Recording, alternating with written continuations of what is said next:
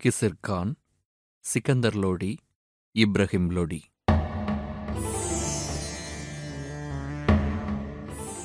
பிறகு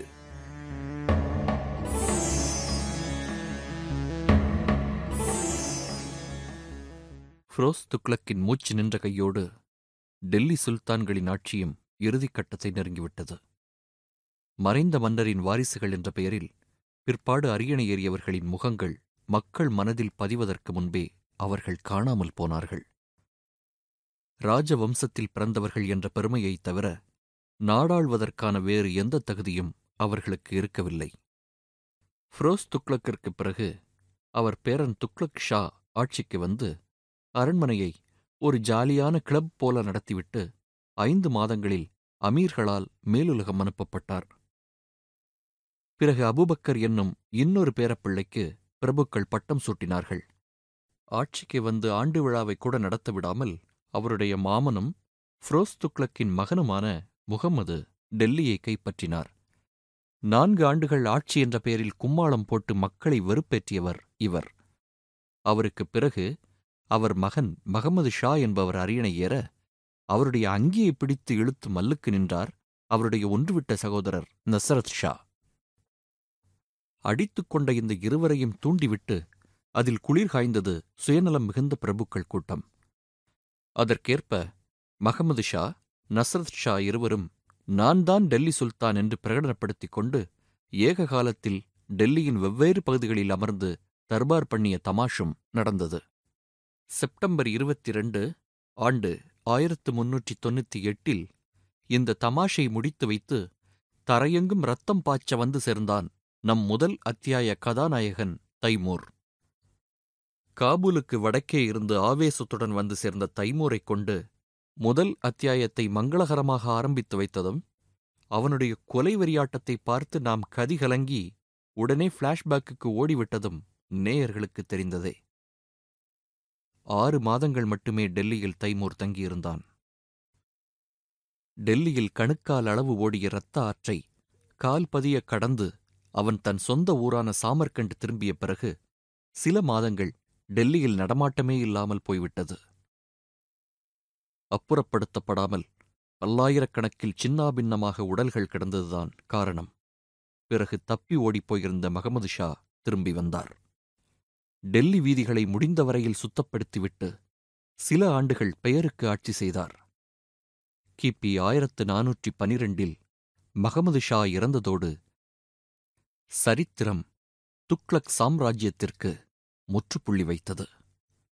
அதைத் தொடர்ந்து இரண்டு ஆண்டுகளுக்கு அரசர் இல்லாமல் தௌலத் கான் லோடி என்ற பிரபுவின் நிர்வாகத்தில் அப்படி இப்படி என்று டெல்லி சமாளித்தது. தைமூர் இந்திய எல்லைக்குள் நுழைந்தபோது வெள்ளைக்கொடி காட்டி அவருடன் சேர்ந்து கொண்டார் கிசிர்கான் சையத் என்ற பிரபு. அதை மனதில் வைத்துக் கொண்டு போவதற்கு முன் கிசிர்கானை முல்தான் மற்றும் லாகூருக்கு தன் ஆளுநராக நியமித்தான் தைமூர். கிபி ஆயிரத்து நானூற்றி பதினான்கில் லாகூரிலிருந்து ஒரு சிறு படையுடன் கிளம்பி வந்த கிசிர்கான் டெல்லியை கைப்பற்றி சிம்மாசனம் அமர்ந்தார்.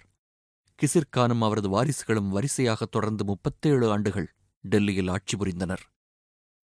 அலாவுதீன் கில்ஜி காலத்தில் வடக்கே சிந்து மாகாணத்திலிருந்து கிழக்கே வங்காளம் வரையிலும் தெற்கே மதுரை வரையிலும் பறந்து விரிந்திருந்த சாம்ராஜ்யம் யானை தேய்ந்து சிற்றரும்பு ஆன கதையாகப் போன காலகட்டம் இது. மொத்த ராஜ்யமே டெல்லியைச் சுற்றி ஒன்பது மைல்தான் என்றால் நிலைமையை புரிந்து கொள்ளலாம். டெல்லி எல்லையில் உள்ள கிராமத்து ஜமீன்கள் கூட வரி கட்ட மறுத்ததால் படையனுப்பி மிரட்டி வசூல் செய்ய வேண்டிய சூழ்நிலை. இந்த நிலையில் லாகூரை நிர்வகித்து வந்த பலுல் லோடி என்னும் ஆளுநர் டெல்லியை கைப்பற்றி லோடி ஆட்சிக்கு வழிகோலினார். முதல் முறையாக சுத்த ஆப்கானிய ரத்தத்தில் உருவாக்கப்பட்ட அரசு டெல்லியில். பலூல் லோடி முப்பத்தேழு ஆண்டுகள் டெல்லியை ஆண்டதோடு எல்லைகளை சற்று விஸ்தாரமும் செய்தார்.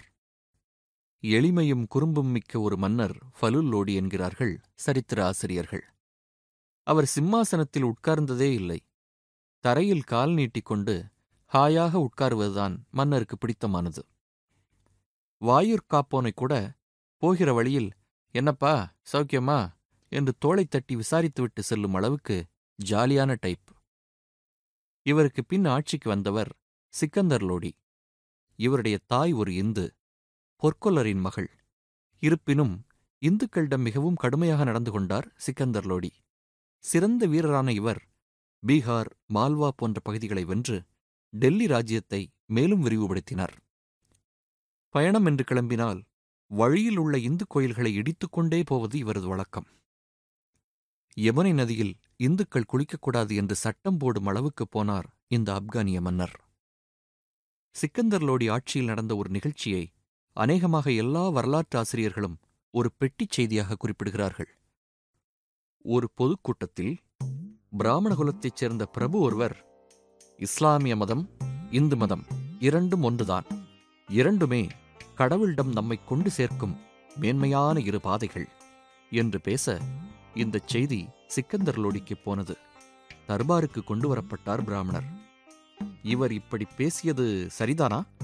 எனக்கு சற்று குழப்பமாக இருக்கிறது என்று பக்கத்தில் இருந்த மதகுருமார்களிடம் சிக்கந்தர் லோடி கேட்க ஒருவர் மன்னா இவர்தான் இரண்டுமே ஒன்று என்கிறாரே. ஆகவே இஸ்லாமிய மதத்தில் சேருவதில் இவருக்கு என்ன ஆட்சேபனை இருக்க முடியும்? என்றார். அதானே? என்று சிக்கந்தர் லோடி ஆமோதிக்க இரு மதங்களும் ஒன்று என்றுதான் நான் சொன்னேன். அதன்படி இந்து மதத்திலேயே நான் தொடர்ந்து இருப்பதில் தங்களுக்கு என்ன ஆட்சேபனை இருக்க முடியும்? என்றார் பிராமணர் பதிலுக்கு. அரசர் ஒன்று சொன்னால் அதற்கு தலை வணங்காமல் இப்படி அதிக பிரசங்கித்தனமாக பதில் சொல்லிக் கொண்டிருப்பதே முதல் தவறு. இப்படிப்பட்டவர்களுக்கு நம் ராஜ்யத்தில் இடமில்லை.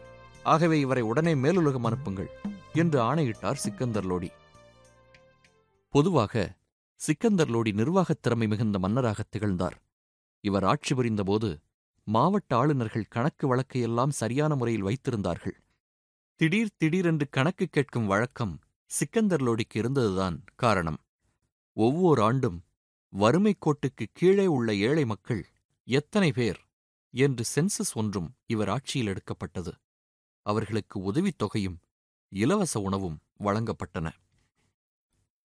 ஆயிரத்தி ஐநூற்றி நாலில் ஆக்ரா என்னும் புதிய ஊரை டெல்லிக்கு அருகே நிர்மாணித்தவர் இவர்தான். ஜூலை ஆறு கிபி ஆயிரத்தி ஐநூற்று ஐந்து. டெல்லியையும் அதன் சுற்றுப்புறங்களையும் பயங்கரமான பூகம்பம் ஒன்று தாக்கியது. முகலாய சாம்ராஜ்யம் துவங்குவதற்கான வேளை வந்துவிட்டது என்பதை இயற்கை சற்று பலமாகவே முரசு கொட்டி தெரியப்படுத்தியதோ என்னவோ. சிக்கந்தர் லோடி இறந்த பிறகு பட்டத்திற்கு வந்த அவரது மகன் இப்ரஹிமிலோடி சிறந்த வீரராக இருந்தாலும் முன்கோபத்தாலேயே அழிவைத் தேடிக் கொண்டார் இவரது கொடுங்கோல் அணுகுமுறையை எதிர்த்து ஆட்சேபனைக் கொடி தூக்கிய சொந்த சகோதரர் ஜலால் லோடியை இரக்கமில்லாமல் கொலை செய்துவிட்டு ஒரு கொடூர இலவச இணைப்பாக ஹுமாயூன் என்னும் ஒன்றுவிட்ட சகோதரரையும் சிறைப்படுத்தி சித்திரவதை செய்து சாகடித்தார் இப்ரஹிம். ஆப்கன் பிரபுக்கள் பொதுவாகவே விசுவாசமானவர்கள். அவர்களையே கூட தேவையில்லாத கடுமையுடன் மோசமாக நடத்தியதால் விரைவில் மன்னருக்கு எதிராக வெறுப்புணர்ச்சி கிளம்பி கிளர்ச்சிகள் வெடித்தன. இதற்கு முத்தாய்ப்பாக லாகூர் கவர்னராக இருந்த தௌலத் கான் தலைமையில் பிரபுக்கள் ரகசிய கூட்டம் போட்டனர். எதற்கும் உபயோகமில்லாத இந்த ஆட்சியை ஒழித்துக் கட்ட வேண்டிய தருணம் வந்துவிட்டது. அதை வெற்றிகரமாக செய்து முடிக்க ஒரு திறமையான வீரர்தான் இப்போது தேவை. அண்மையில் காபூலை வெற்றிகரமாக கைப்பற்றி ஆட்சியில் அமர்ந்திருக்கிறார் ஒரு துடிப்பான வீரர் பாபர் என்று பெயர். அவரை உதவிக்கு அழைத்தால் என்ன? என்று தவுலத் கான் யோசனை சொல்ல அப்படியே செய்வோம் என்று ஏகமனதாக தீர்மானம் நிறைவேறியது. ஆப்கானிஸ்தானில் காபூல் அரியணையில் அமர்ந்த கையோடு தன் நெருங்கிய ஆலோசகர்களிடம் உரையாடிக் கொண்டிருந்த பாபர் எனக்கு நீண்ட நாட்களாக ஒரு கனவு இந்தியாவை ஆள வேண்டுமென்று எனச் சொல்லிக் கொண்டிருக்கும் போது இந்தியாவுக்கு வர முடியுமா? தங்கள் உதவி தேவை என்று தௌலத் கான் தலைமையில் பிரபுக்கள் எழுதி அனுப்பிய கடிதம் பாபர் கைக்கு போய்ச் சேர்ந்தது. இது எப்படி இருக்கு? என்கிற பாணியில் வாய்விட்டுச் சிரித்தார் பாபர்.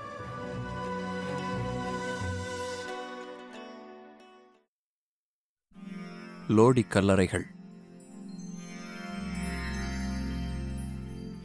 டெல்லியில் உள்ள லோடி தோட்டத்தில் இன்றைக்கும் லோடி மன்னர்களின் கல்லறைகளைக் காணலாம். பிரிட்டிஷ் காலத்தில் இந்த கல்லறை தோட்டத்திற்கு லேடி வெலிங்டன் பார்க் என்று பெயரிட்டார்கள். நாடு சுதந்திரமடைந்த பிறகு லோடி தோட்டம் என்ற நியாயமான பெயரே வைக்கப்பட்டது. இங்கே உள்ள சிக்கந்தர் லோடியின் கல்லறையை சில நாட்களிலேயே குறைப்பிரசவமான தாஜ்மஹால் என்று அழைக்கலாம் என்கின்றனர் சில கட்டடக்கலை வல்லுநர்கள். இந்த கல்லறையை சற்று உன்னிப்பாக பார்த்தால் பெரிய தோட்டம் நடுவில் கட்டடம் அதை அடைய நீண்ட பாதை பிறகு படிகள் நடுநாயகமாக கிண்ணத்தை கவிழ்த்ததைப் போல் கூரை. இந்த அணுகுமுறையே பிற்பாடு முகலாயர் ஆட்சியில் எவ்வளவு பிரம்மாண்டமாக முழுமை பெற்றது என்பதை பார்க்கும்போது முகலாய சாம்ராஜ்யத்தில் குறிப்பாக ஷாஜஹான் ஆட்சியில் கட்டடக்கலை எவ்வளவு உன்னதமாக உருவெடுத்து நின்று இந்தியாவுக்கு பெருமை சேர்த்தது என்பதை புரிந்து கொண்டு பிரமிக்கலாம். ஆனால் பாபர் காலத்தில் கட்டடக்கலை பெரிதாக பிரகாசிக்க ஆரம்பிக்கவில்லை. லோடி ஆட்சி காலத்து கட்டடங்களை விட ஓரளவு முன்னேறியது என்றுதான் கூற முடியும். குறிப்பாக லோடி கார்டனில் உள்ள பாரா கும்பத் கல்லறை. இது கல்லறைதானா என்பது பற்றியே மாறுபட்ட கருத்துக்கள் தொல்பொருள் ஆராய்ச்சியாளர்களிடையே உண்டு என்பது வேறு விஷயம். இந்த பாரா கும்பத் கல்லறையை ஒட்டி இருக்கும் மசூதி அதன் மேல் வரிசையாக உள்ள கூரைப் பகுதிகளின் அமைப்பு அதில் திடீரென்று இன்றைக்கு அரசியல் பிரசித்தி அடைந்திருக்கும் பாபர் மசூதியின் சாயலை பார்க்கலாம்.